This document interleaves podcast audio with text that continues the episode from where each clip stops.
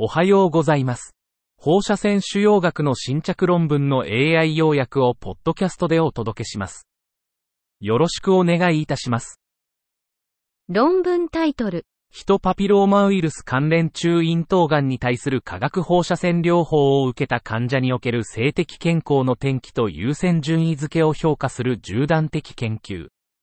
A longitudinal study evaluating sexual health outcomes and prioritization in patients undergoing chemoradiation for human papillomavirus associated oropharyngeal cancer.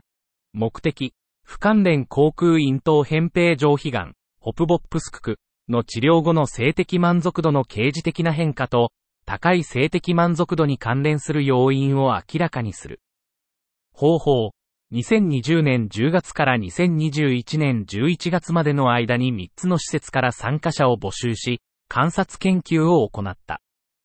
結果、128人の対象者のうち100人が参加し、12ヶ月後に生存している98人のうち89人から性的健康のデータを得た。治療前の平均性的満足度スコアは51.8、SD イコール26.6であった。結論、C、RT の影響を受けるが、平均的な性的満足度は12ヶ月後にはほぼ治療前のレベルに戻る。性的機能は、ホプボップスクク患者の約4分の1にとって、最優先の生存者の優先事項である。以上で本日の論文紹介を終わります。